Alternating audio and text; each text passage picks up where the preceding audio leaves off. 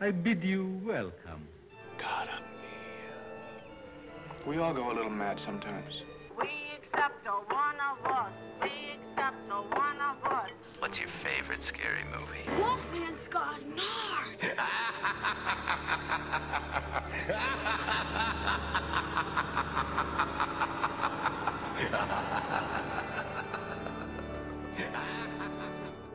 Good evening, everyone, and welcome to Home is Where the Horror Is, a podcast dedicated to our love of horror. I'm your host, Brian, And I'm Monica. and uh, yeah, we're out of Valentine's Day, but we did decide to stick with a theme. So, what is it for the rest of the movies of this month? Uh, horror love, like horror Love stories. love stories. Yeah, Uh, basically, any love story with a horror twist to it is an easy way to put it. yeah. There's lots of movies we could have chose, chosen, chosen. Chosen. I don't know why I can't think right now.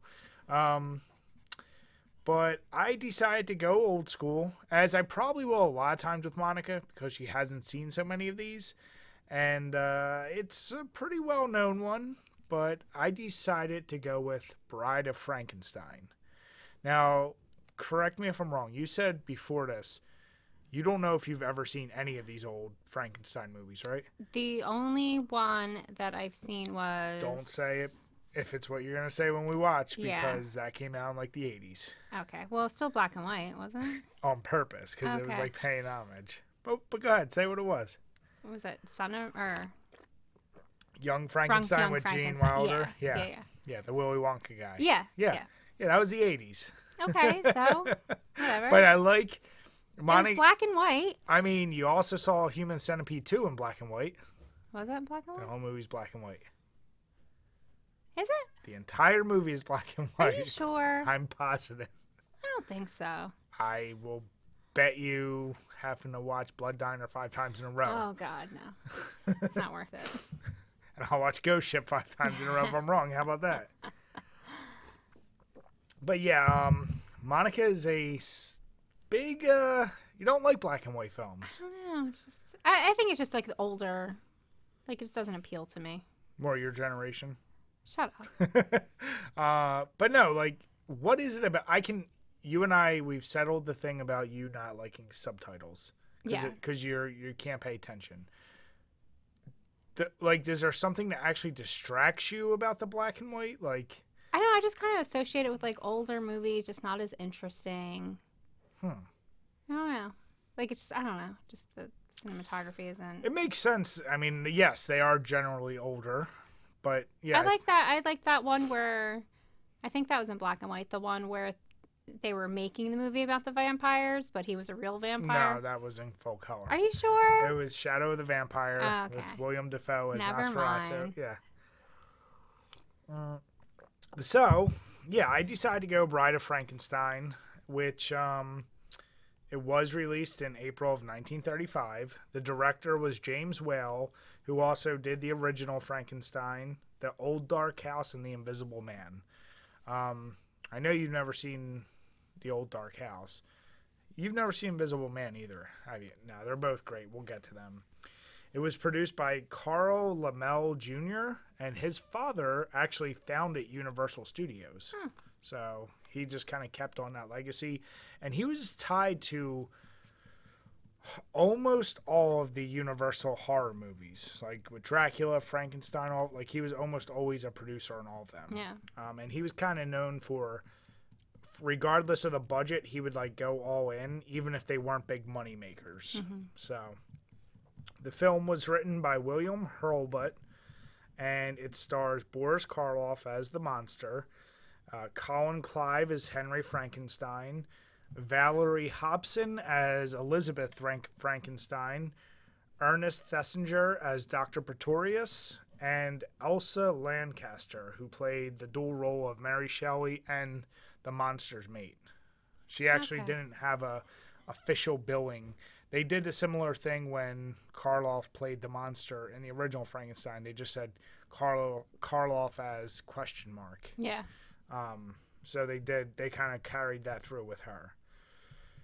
the general synopsis, and anyone that's even a remote horror fan probably knows, this is a sequel to Frankenstein, and it takes place immediately after the events of that first one. So it's right after the windmill scene. All the townsfolk are there. The only twist they did in the original Frankenstein movie, that was supposed to be done, and Frankenstein himself was supposed to have died. But in this one, he like survived the fall um, and it basically kind of just gives you the tale of Frankenstein's monster surviving that fire, going on, get getting into a lot more trouble, to eventually meeting up with Dr. Pretorius, who is trying to figure out Frankenstein's ability to recreate life. He comes across Frankenstein's monster and he wants a bride. Uh, a little interesting thing is this ties a lot more closely with Mary Shelley's um, original novel. So a lot of the concepts, like Frankenstein being able to talk, some of the specific scenes are pulled directly from it. So if you ever read her novel, like movies one and two really capture a good amount of what it is. So before we get into what we liked and didn't like, why don't you give us a rundown of the postmortem? So there are six kills. So I double checked on that. Technically, there's 10. Huh. So I think a lot of moments when we think he's just swatting people away, Yeah, that's their way of saying he killed them. Oh, them. he killed them, So yeah. officially 10. I only saw officially six people. Yeah, unless we- they, unless we- they counted the people like in the flashback. I didn't count people in the flashback. I think no, I think literally you figure they had the two at the beginning. They had um, the woman. They had uh, the dude he crushed with the rock. But then I think when he rampages out and just starts hitting people, yeah, I think they're suggesting that he might have he killed them killed too. them. Gotcha. Um, seventeen screams. There's a lot of screams in there. Three falls, and we counted the amount of times they said Frankenstein, and it was seven. Yeah, but I'm gonna say we missed a couple. Cause I asked you after the first like ten minutes, you're like, "Oh yeah, I gotta do that." Babe, are you telling me there was no no boobs, Mm-mm. No, no wang dangs? no, unfortunately, Do you want to see Karloff Wang? no, I don't. But Babe, what if it's an impressive piece? Mm-mm. it's no Hodor. yeah, what if it is Hodor's? Oh God. Um, all right, so I'm really interested in what you thought. So, what did you like about the movie? Not much. Wow. Okay. Um, Just fucking doing it like that, then. yeah, I, I just wasn't a fan. Um, it was alright. Like the lady, the old lady was kind of funny. The, The cra- the crazy old lady Yep. just screams all the time. She literally looks like she just came off K and A. Like Yeah. she's and that's that. Kensington, which is the bad section of Philly. For Yeah. those of you who, who aren't local, Yeah, she just she just looks like a kind of like crackhead a little bit, Mm-hmm. but um, her screaming all the time and just yeah. I mean that was kind of funny. Okay. Um, so for me, one of the things, and I love this about most Universal films, and I'll say this every time probably, is the set designs. Like it captures that horror feel so well, and you know, it's ties into my fun fact, but everything that you see is based on a set. It's not a real location. okay. So they really put a lot of work Okay. into those. So it looks great. I but I feel like that's where like the black and white like I lose a lot of stuff like especially with things like that like sets and I just I don't know. Anything else you liked? Or was was that literally all you're gonna say you was- liked? I actually didn't put anything down initially. Wow. So Okay. Um, I loved uh, the the Doctor Pretorius character. He's such a good like from the way he's introduced the first time you see him, like he's kind of in the shadow, comes forward. He's so like ominous Mm-hmm. and like his delivery. All the actors at that time still had that very theatrical. Yeah. It's like the Bride of Frankenstein. Like you Yeah. know, like how he just presents everything. Um, he's just an interesting character altogether. Uh, I also really liked, um, excuse me, the uh, kind of the how they try to humanize the monster yeah. because that's really ahead of the time for a movie back then. Monsters were always work of the devil, this or that. just evil. Like there wasn't very very many like good characteristics. And if you think nowadays, that's the most common trope. Like your sexy vampire that has a heart, Yeah. but like you know he's still a monster. This thing was just the most misunderstood. Like all he wanted was a friend. Yeah. And when he could talk, it was almost like a child. Like it, it- Yeah. you felt bad for him the whole time, and like you're like, damn, this poor thing. Yeah. And he like then he finally wanted a. He found his friend in a corpse that got reanimated, and even Yeah. she didn't want him. It was Yeah. like, damn, Well, he, she had the blind guy. Like that was that was his only friend. his friend. Yeah. know, like he kind of taught him a lot of things. and then it got taken away. You know, Mm-hmm. like that's I, I feel like that really sold me on on an like I've never felt that bad for a monster. Yeah. You know? And he's not real if you think about it, he's not really a monster. Like he's not meaning to do anything bad. But I don't know. I uh I really loved his performance um in general about doing that.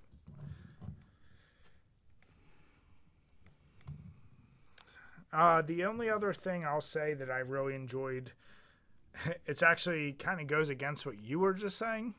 I loved how everyone kept telling that old annoying ass bitch to shut up or yeah. get out of here or whatever. Like they all were just as annoyed as I was with her. So, all right, then what did you not like since you had so little that you did like? Um, like I said, it was just it just was it's what it was, and you know, the one thing was that you literally waited the whole movie for the bride to show up, and then two seconds, and that's it. It's a very short appearance. Yeah. Um, yeah, the payoff isn't good. So, first thing I said I hate is actually that screaming bitch. Yeah. Like I can do without her. I know you laughed about it. Um, after the first like twenty or thirty minutes, I love the setup. Like the monster's on the loose, he's doing this and that.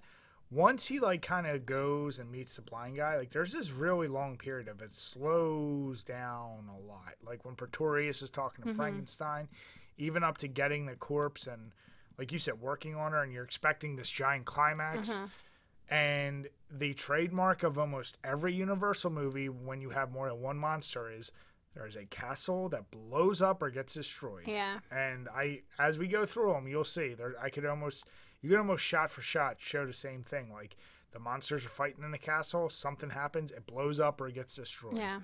But that payoff was very, very weak. Yeah. And like I like like you were saying, like when we were talking about like she's not in any other like movie, so it's like that's not what I thought like the Yeah. Bride of Frankenstein was all about. Yeah, yeah. Uh, I don't get the obsession with her.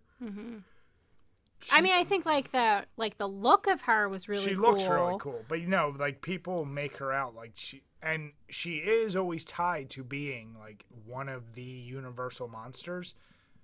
But, but- she, like she doesn't even say anything. She doesn't do anything. She just stands there and then And this backs is up. That's it. another fun fact that I'll just throw in there now. She's, you know, obviously got the shortest screen time of any quote unquote universal monster, and the only one that never killed anybody. Yeah. So, um, yeah, it, it, it's interesting.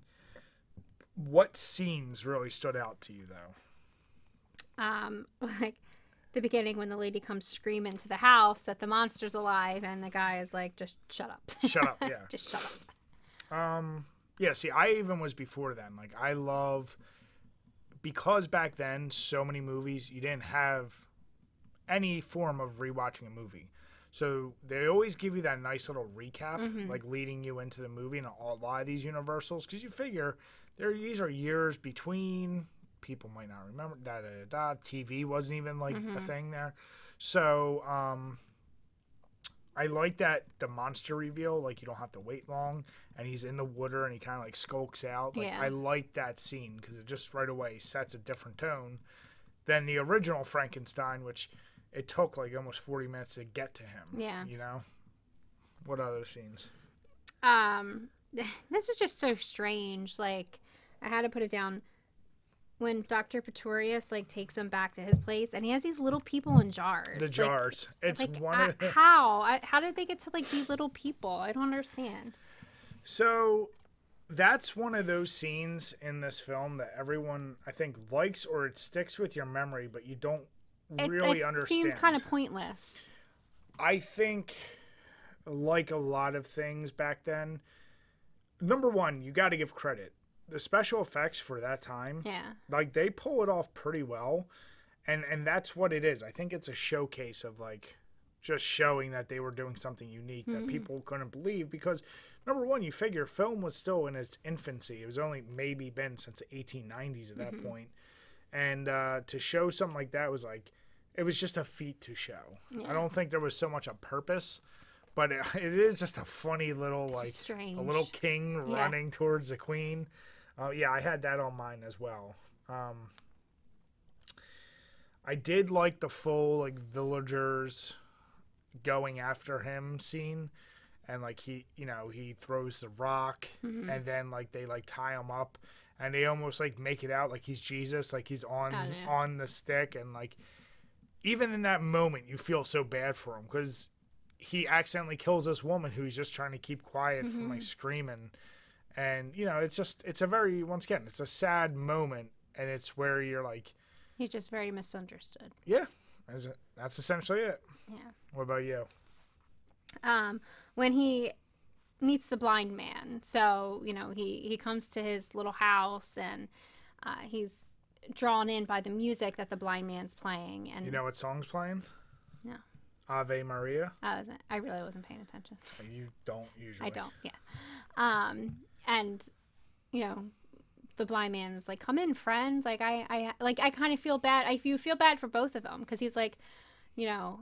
I I haven't had anyone here, and then he was like, "Oh, I prayed for someone, and God sent me you, and you know, Mm-hmm. I'm so thankful for you." And It really was. It's a very touching, and that that's you know potentially one of my favorite scenes in the movies because, like you said, even Frankenstein when the blind man first touches him, you know, Yeah. like he's like not knowing, and he's finally like able to have trust. And Yeah. you see him smile for the first like. yeah, It is a very heartwarming scene, which of of course leads to sadness. yeah, But it's uh, you know, it's like Frankenstein and Phoebe, and okay. okay, friends. um my next scene is you know now we're pretty much towards the end so when they actually i always love the the lab settings of when they create the monsters and they create the bride and it's both good and bad once again because we have the ability to watch them like back to back if you will there's so much us directly they have for whatever reason apparently the only things that can be like lab assistants were hunchbacks back in the Yeah. day they just kind of got another one and uh you know the it's alive it's Yeah. alive like it seems redundant to us but remember like they were trying to like set that trademark yeah, still it's a great like i love all the little like electrodes Mm-hmm. going off um yeah i just i always love that creation scene Yeah. And the only last scene that I had, which basically we kind of talked about, the bride reveal. Um, like I said, it was cool. Like the way, like her dress and her hair and everything like that. Like I thought that was pretty good. And um, she looked really good. But then, yeah, it was just very short. And well it is a very short it's i mean it's an hour and 17 minutes Hmm. it's a very short movie like a lot of those back in the day um another fun fact i'll throw out. It was meant to be t- two hours Hmm. but it got chopped down because back then they always did that. Uh, my final scene is that ending when he says like we belong dead. Yeah, and he even like he found and i look at it like he found the grace through that blind man mm-hmm. to forgive. Like at first he's all about trying to get revenge on frankenstein himself because he's created him but like he's kind of like no you live like with your Yeah. like live the life I, he couldn't do yeah, so he be, basically became a savior too at the end. So, you know, and then he destroys the castle. Really cool looking thing. Um, yeah, and then it just abruptly, just ends. you just looked at me. You're like, yeah, I was like, that's it. that's it. Yeah, it was. Yeah, unfortunately, that that was it. Um, you know, this is one of those movies I always look back on. I get so obsessed with loving the beginning, but maybe it's because we have kids and stuff. Like the number of times I've started that movie but haven't refinished it, Yeah. and then sitting here and being more analytical and finishing it, I'm kind of like, yeah, that that middle slowdown and that lack of payoff, it does hurt it. Yeah. But before we get to our grades, I'll give you a couple more little interesting fun facts. Um, shortly before filming began, Colin Clive, who plays Frankenstein, actually broke a leg on a horse riding accident. So that's why in the movie, a lot of times he, you see him sitting. Yeah. So that's just kind of why he wasn't meant to be doing that. Um, I already mentioned that Boris Karloff really objected to uh, the monster being like speaking, but he wasn't able to speak as much because of the way his makeup was and like the sunken cheeks. So that's why he has kind of a like that like all that stuff. But that's also why um in this sequel there's a fuller face look because they kind of had to bolster it. Yeah. In the first movie, he's very sunken in the face. This one, he's a little fuller, so he could talk and So it wouldn't ruin it. Yeah. Um, the the actress Elsa who played the bride said that. Uh, now take a guess. You know how she's like hissed and like the Yeah. spitting and stuff. Uh, what do you think inspired her? A cat. Swans. She's- Really? She said basically uh, in Regent's Park, London. She just said they're really nasty little creatures that like to like kind of hiss and like. Huh. So that's what inspired that little performance. Never seen a swan hiss before. Oh, they're little, they're little shitheads. They're little bitches when you get close to them. Um, Boris Karloff, who who who is a tall guy and he was already skinny, apparently sweated off twenty pounds because of the makeup and all the prosthetics and everything for filming. So yeah, he was really he was really run down with this yeah. and because of the way that so, there's so many um, stories about those old time actors and when they have all this makeup when he's in the windmill in that like water scene and, and he was climbing the steps he actually uh, fell and um, dislocated a hip Ooh. so all they did they strapped it into place and then he just kept doing the scenes Yeah. like with a dislocated hip I could just pop it back in place. i know but i'm saying like that's pretty you know for an actor Yeah. you know, you gotta consider an actor today. He's like, oh, I stubbed my toe. Ah. Um, Unless you're Tom Cruise. yeah. Uh, yeah, I already mentioned the whole film was shot in studio, and guess what the budget was? This is So it's 30s. 1935. So I imagine at the time the first one did really good. Yeah, Okay. Um, I'm gonna say seven hundred fifty thousand dollars. four hundred thousand, and that was considered like a big budget. A big one. Yeah. um, and it was shot in 46 days. Huh. So pretty short. Um, Elsa, who played the bride, so she's five four, but she had to wear stilts to make herself that seven feet tall. so not only that, but uh, all the bandages were so tight on her during like some of those other scenes that she was unable to move and very claustrophobic and had like panic attacks multiple times and she had to keep being fed like through a straw like to calm her down so yeah whole whole thing um what do you think held her hairdo up in place Aquanet. horse hair cage A horse hair. Cage? i don't know what I the hell what that is. a wired horse hair cage oh i imagine it's kind of like think of like a tomato cage or like a chicken cage Ah. Yeah. Okay. Hold on. We're gonna look this up.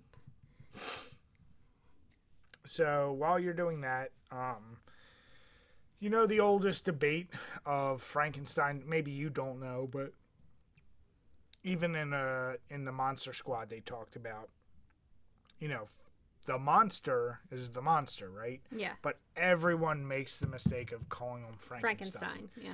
So, because of this movie especially, they said many should argue that he should be called the, mo- the monster and not Frankenstein. However, because of the title of this movie, they almost solidify like you're just gonna call him Frankenstein because it's the bride, That's Bride of, of Frankenstein. Yeah. So Should be the Bride of you know- Frankenstein's monster or So even the creators kind of said it's fine, just call him Frankenstein, at this point. Um, I mentioned so the body count was at ten. The original body count was meant to be 21, but they cut it because it would be too graphic, especially back then. Uh, the only other interesting thing was that uh, the blind hermit we said we both love that. wa- that is a direct scene from the novel itself, and the only introduced character that was not in the novel is Doctor Pretorius, and what he's actually supposed to represent is the monster's personality in the book. Because in the book, the monster's actually much more evil. He's more like Pretorius, where Yeah. um, he he's looking for revenge and he's more cold blooded and a murderer. So they decided to. It was a conscious decision that they wanted the monster to remain as innocent as possible. So they wanted this other like Pretorius to be the alter ego. Because you remember watching um, what was that Penny Dreadful? That gave you actually like they followed Frankenstein's monster. Like remember the whole thing? Like he went to the Arctic and all this. shit? Yeah. that follows the book much closely and even like him like kind of pressuring frankenstein and threatening his wife and all this like that's what frankenstein's monster really is like but this movie gave him this different twist which is what's unique to the character Yeah. itself so all right moment of truth i can only imagine what are you scoring this I might give it like a C. Okay. I understand. I mean, I get it. It's a slower movie. You don't like older black and white Yeah. films. So for me, I'm going B plus. I always I like it. I can't give it the A's I want to give it, but um, I find value in it for pretty much all the reasons I said. It's still a classic to me. Um, it'll be curious what you think of the other horror black and white movies now, knowing you have this. I mean, well, we watched uh, Nosferatu. We've watched a lot. We've watched Dracula. We've watched yeah. some stuff, but I know you don't remember them. And Yeah. it is, I think it's safe to say, it is different. Even movies you know, they it's different when you're a little more analytical. Yeah. So, would you recommend it? Not really, no. Well, I would. And you know, man's opinion is bigger than woman's. Really? Really? Babe, we belong dead. So, what are you going to do for your myth this week?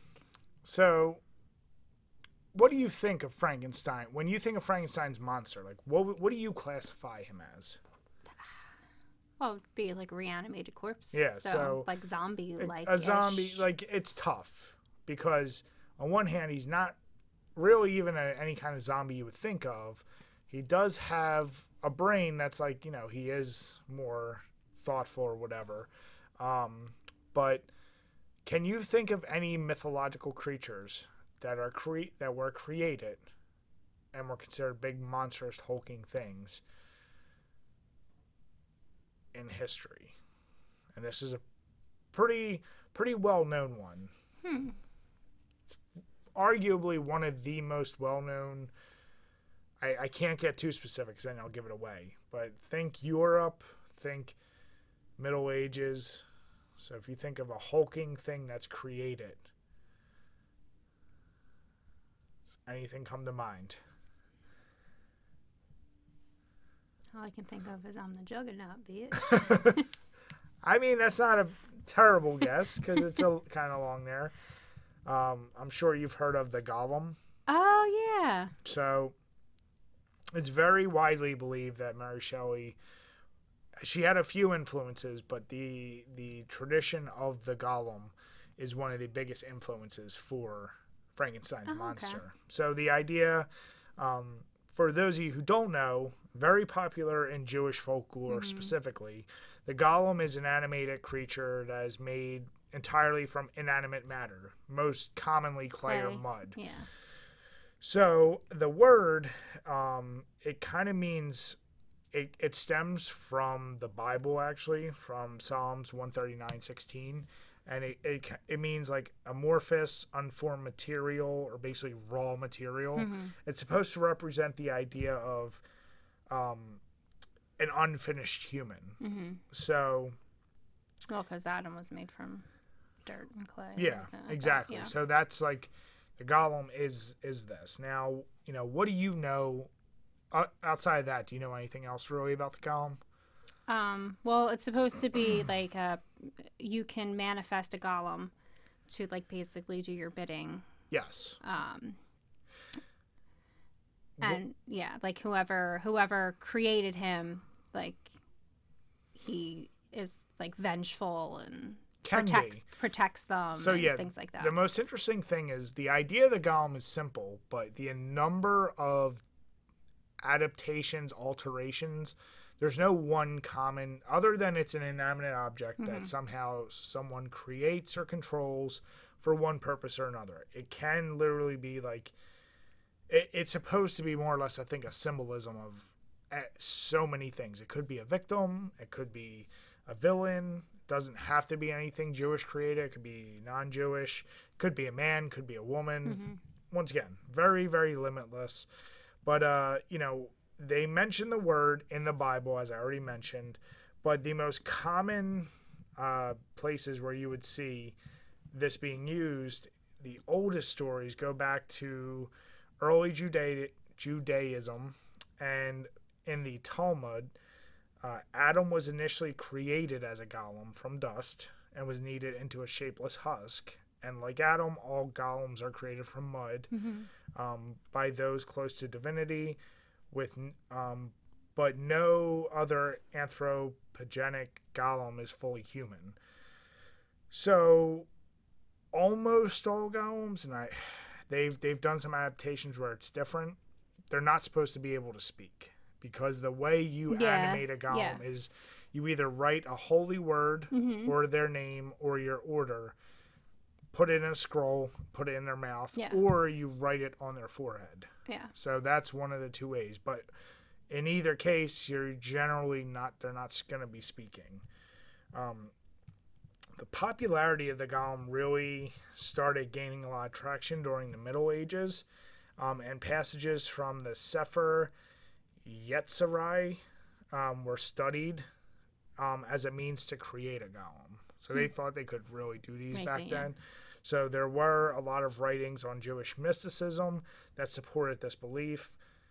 To our knowledge, they were never actually fully created, but they damn sure tried. I mean, we got some clay in the other room. We do, we do.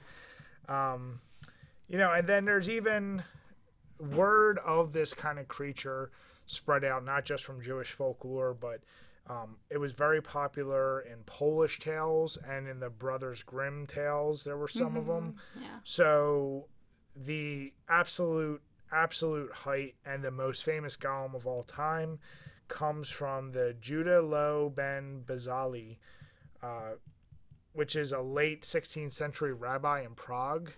And at that time, this was one of the worst persecutions before obviously Hitler and stuff like of of Jews in Europe. So specifically Prague, I mean these sections were they they turned any like Jewish community into ghettos, way worse. They were just being persecuted. So um, in these ghettos, they came up with this idea of we're going to create this golem to protect us Okay. and exact revenge on us. So the story of this particular rabbi kind of became a hero. Now, there isn't a lot known about why this particular rabbi came to such prominence. We know they were able to kind of um, fight back and gain a little independence. Some of them, like almost like almost like a legend, attributed to the golem. But once again, there's no true proof of this. Yeah. But if you've ever seen a movie, if you've seen books, everything written, they usually go with this story. This is the most infamous of them all. So, you know, what's interesting is the easiest way to deal with a golem is to take the scroll out of his mouth or remove the words. Yeah. So, you know, like I said, it is a very it's a simple story. Um there's way way too many things to name that have been influenced. I mean, monsters whatever, but Frankenstein's monster many times tends to be credited as a adaptation of that idea, something being made out of inanimate, you know, in this case his corpse. And if you think about it, in the first movie especially, he doesn't talk. Mm-hmm. So Yeah. Interesting. Did you know any of that about the golem? Uh, well, I knew like how the golem was made and everything like that, and Yeah. how to destroy it, just from you know different shows and stuff like that that we've seen. Yeah, I mean, he's like you said, the more you know, you would probably have known they did have some things about golems in the X Files, even. Yeah, Uh, supernatural, Grimm, like But what's interesting is that there is a Golem museum in the Jewish quarter of Prague to this day. So they celebrate it still as like that in Jewish lore. That is like the tip top of monsters, Yeah. mythological creatures. So, like I said, I just I find it kind of interesting. Um, as a uh, this is one of the few monsters we've seen created that hasn't been to scare children yeah, or for people acting immoral. It was meant to be a protector of people. yeah, So that's what I like. It's a different take on it. yeah, interesting. So, where are we going to go for our haunted or spooky place this week? This should be a very obvious one, but where does uh, the movie Frankenstein take place? And Bride of Frankenstein. Is it like Romania or like somewhere Germany. Germany? Yeah. yeah, So somewhere over there. I thought, you know what? Let's go to Germany. And to my surprise, I don't know how I didn't know this. Why not covered one of the most talked about and haunted castles in all of Germany, which just so happens to be called the Frankenstein Castle. Oh yeah, yeah, yeah. I did tag you on with that before. Yeah. So, this is located in Odenwald, um, which overlooks the Darmstadt in Germany. It's uh, one of their largest castles that still stands. It's obviously partially in ruins, but um, it is generally considered the inspiration for Mary Shelley. Now, she had visited this um, years before she wrote the novel, but there's a lot of stories connected to this, and there's not just one haunt. Well, there's multiple hauntings, and it's still regarded as one of the most haunted places. Hmm. But what I found interesting is that there are a lot of associated supernatural stories with the Yeah. the castle. So first, I want to ask, take it, take a very big guess. What Frankenstein? What does that word mean? I have not a clue. So, it, it consists of two words. So Franks. Hot dogs. Really? That's where your mind goes. Hot dogs and beer. Ah. Franks and Steins. So Franks are, are Money, you know the it? no the Germanic tribe that Uh, you know like they were the the German the the Germanic tribes actually what became France, Gotcha. Normandy, like all those things. Um, and Stein is a German word for beer. stone. so the meaning of Frankenstein is supposed to be stone of the Franks Okay.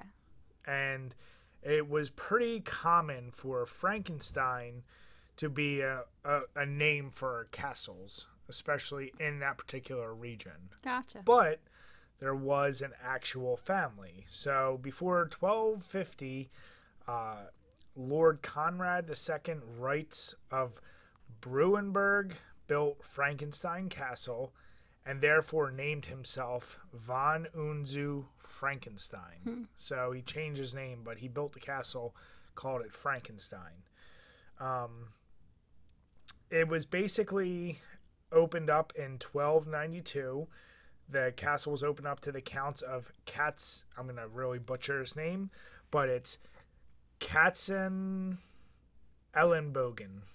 And they formed an alliance with it, which was a neighboring German kind of tribe and, or uh, territory. So in 1363, the castle was split into two parts and owned by two separate families. Both had they were like head knights and provinces um, of this. So eventually, at the beginning of the 15th century, the castle was enlarged and modernized, and the Frankenstein Knights became the independent, um, became independent of the counts of that Katzenbogen once again. So they kind of split off from them. Yeah. So there's a little bit of bad blood there and there. So both were strong opponent opponents of this Reformation and following a lot of territorial conflicts. Um, there was a lot of disputes disputes about it, and there was a lot at the time. That's when the adaptation and adherence to Roman Catholic faith started becoming like more prevalent in Germany. So the family head, Lord John I, decided to sell the lordship to the Landgraves of Hesse Dart Darmstadt in 1662. So, uh, pretty much for a long time after that, the castle was just used as a refuge and a hospital um, for all the various wars that were going on. And it fell into ruins in the 18th century. And the two towers that are very distinctive today are actually not accurate for where they were, but it was a restoration that came in the mid 16th, 19th century, I should say. Um, one of the more famous things that have happened was that on Halloween night in 1952, John Keel sent three American Force Network reporters to the castle to explore it for a live radio broadcast, and the reporters were told that a local legend claimed Frankenstein's monster would return to the castle that night. So, reporter Carl Nelson investigated the castle's crypt, where Neil had set up a statue in the middle of the crypt and rigged it to move and to topple as a prank, terrifying Nelson. Reportedly, it frightened like a ton of radio listeners Yeah. that bombarded the station with calls, and military police were dispatched to the castle because of this prank. so leave it to Americans to pull some shit. Yeah. So that's the general, really high level history of the castle itself. But what makes it more notable are some of these stories and uh, some of the legends and myths. So in 1673, Johann Conrad Dippel was born in the castle, where he performed and engaged as a professional alchemist. And you know what Okay. they, okay, so you know what they do. Um, it's highly suggested. Now, it's been debate, debated a few times, but it's highly suggested that Dippel was what influenced Mary Shelley's uh, idea for Frankenstein, along with the castle itself, um, because she was able to like take some journalings and heard stories of Dippel um, and his life. So he created an animal oil known as Dippel's oil, which was supposed to be the equivalent of the elixir of life. Now, what it actually ended up being was he would like, what's the word I'm looking for? He would basically boil down a whole bunch of different animal bones, almost till it became like a tar consistency. And there's a lot of medical terms that I'm not even going to try to use of what else was in this elixir. Um, eventually, it like just got used as more or less like a animal and bug repellent Yeah. but um, it was actually used during some of the wars, like World War One and Two, to taint wells because it wouldn't kill someone, so it didn't go against the Geneva Conventions thing. Like it wasn't so dangerous, but it, it's still like a you know black tar viscous Yeah. substance. So there was also rumors though he not only was an alchemist, but that he ha- um, did a lot of practice of anatomy on dead corpses and would be practicing on them and was trying to do activities. Now it's debated whether he actually tried to bring some of them to life, but there is almost a direct story that he he did hook up a lightning rod to a corpse to use lightning to try to bring it back to life. So, as you can see, is this truly inspiring Mary Shelley's or did they embellish some of his Yeah. stories? It's debated. Some of them say they have written record of this guy claiming these things. Other of them think it was embellished after the fact, especially after Yeah. Mary Shelley's. But regardless, we knew Mary Shelley was there. She did have to keep journals of the place and how it made her feel. So one way or another, that place did kind of inspire her. Yeah. So the next story was about um, the Fountain of Youth, which is apparently hidden behind the herb garden of the castle. And the legend is that in the first full moon night after Walpurgis night, which tell you what that is in one second, It's uh it's an abbreviation of Saint Walpurgis Night, which is the eve of the Christian feast of Saint Walpurga, an 8th century abbess in Francia, and is celebrated on the night of April 30th and the day of May 1st. Um, all the old women from nearby villages have to undergo tests of courage, and the one who succeeds become rejuvenated to the age he had been on the night of her wedding.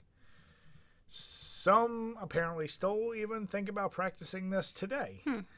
So, babe, if you want to go over there and uh, get back to the age we got married, have fun. um, then there was a magnetic phenomena near the castle. Uh, so, in a remote part of the forest right behind the castle, there's a spot where compasses don't work due to a specific magnetic stones, and they have a odd formation Yeah. Um, a lot of people, local like nature enthusiasts and witchcraft pr- um, practitioners, are said to perform rituals on these because they believe these are sacred because they're formed in a way that doesn't seem like they were naturally Naturally, yeah. occurring. Like someone must have put them there. Um, so this is a very popular during that Walpurgis night or summer solstice, and uh, it, basically anyone can go there, but they just say please don't disturb any rituals that are going on because this is still a very common practice for Yeah. people in that area. And then there are a. Uh, remember when we went to those ringing rocks? Uh-huh. So there is a sea of rocks like area there too, which once again, if you think about it, in the middle of the forest, it just like for that for people of that area, they felt like it was something magical Yeah. about all that. Um, and they believed that with all this magical potency, with these magnetic rocks, it was a uh, signal to like supernatural or after or um, afterlife activity, Yeah. or, or like strange creatures would be seen around that area. But um, what gave this castle some of its most prominence is Ghost Hunters International, who did their episode in 2008. And uh, this is one of the few episodes they had where, w- when they were in the chapel, they set up all of their little listening devices, and you can definitely hear a sound that is pronouncing an old German word that says Arbo is here. And this is interpreted as Arbogast, who was the name of one of those prominent knights I mentioned of Yeah. the castle. And then um, a second sound bite is pretty clearly heard, which means come here. Yeah. So a lot of people are still convinced you can constantly hear those kind of things, but it's spoken in the old German of like the Middle Yeah. Ages. So they're like, it's kind of weird, like you're hearing these things now. You know, could it be someone being pranked? Maybe. Yeah. But it's odd that they'd be using the old German, Yeah. and keeping it that legit. So it's still uh, Where's scary German guy when you need him? exactly. It's not officially a tourist attraction, although they do allow tourists to go. Yeah. It's still kind of used as like a, a hiking sports activity and like mountain biking lodge almost. Um, and for a really long time, they always had Halloween festivals there. Oh, that would be so cool. Uh, you know, it's one of those situations, and weddings take place there. Yeah, right there. Yeah. but yeah, so you could we could have got married there, babe. Uh, do we renew our vows I think we do. at the Magnetic Stones? Yeah. Um, Just slaughter a goat. they have a very popular restaurant there, which is they do special events called horror dinner nights. So they they're all for it. They basically make it uh, a whole gimmick. Yeah. But like I said, there's been lots and lots of reports, and there's lots of stories surrounding it. But how could I not go with this since it was the inspiration in one way or another for Mary Shelley to write about Yeah. Frankenstein? So did you said you did know about this? Yeah. I don't remember you tagging me in that. yeah, I tagged you on Facebook. When you tagged me, is this one of those things you just tagged me, or did you actually look look it up? No, I, lo- I looked. I didn't look up like the whole history of it, but I did see like the castle. Okay. So yeah, so what'd you think? It pretty interesting. If we, when we go to Germany, you know we're hitting. Oh, this yeah, up. yeah. Yeah. So that concludes my very well, I can't say it's all German, but my half German, Yeah. half Jewish uh, episode. so next week we'll round out February with a love story. Yeah. So I hope you got a good one up your sleeve. I do, and uh, it well, it's it's a very very well known okay. one, and my myth and my spooky place. You'll never guess where it is based on the movie that we're gonna watch. Oh, I can't wait. Yeah. So, with that, we want to say thank you to everyone who's been listening. Um, if you haven't already, please make sure you subscribe. We're available on all social media apps. Go, going to be coming soon to YouTube as well. But in the meantime, please make sure subscribe. If you can, give us five stars. Even if you want to bash us in the ratings, we will always comment and talk back. We appreciate all the support. And with that, we want to say have a good night. Until next time.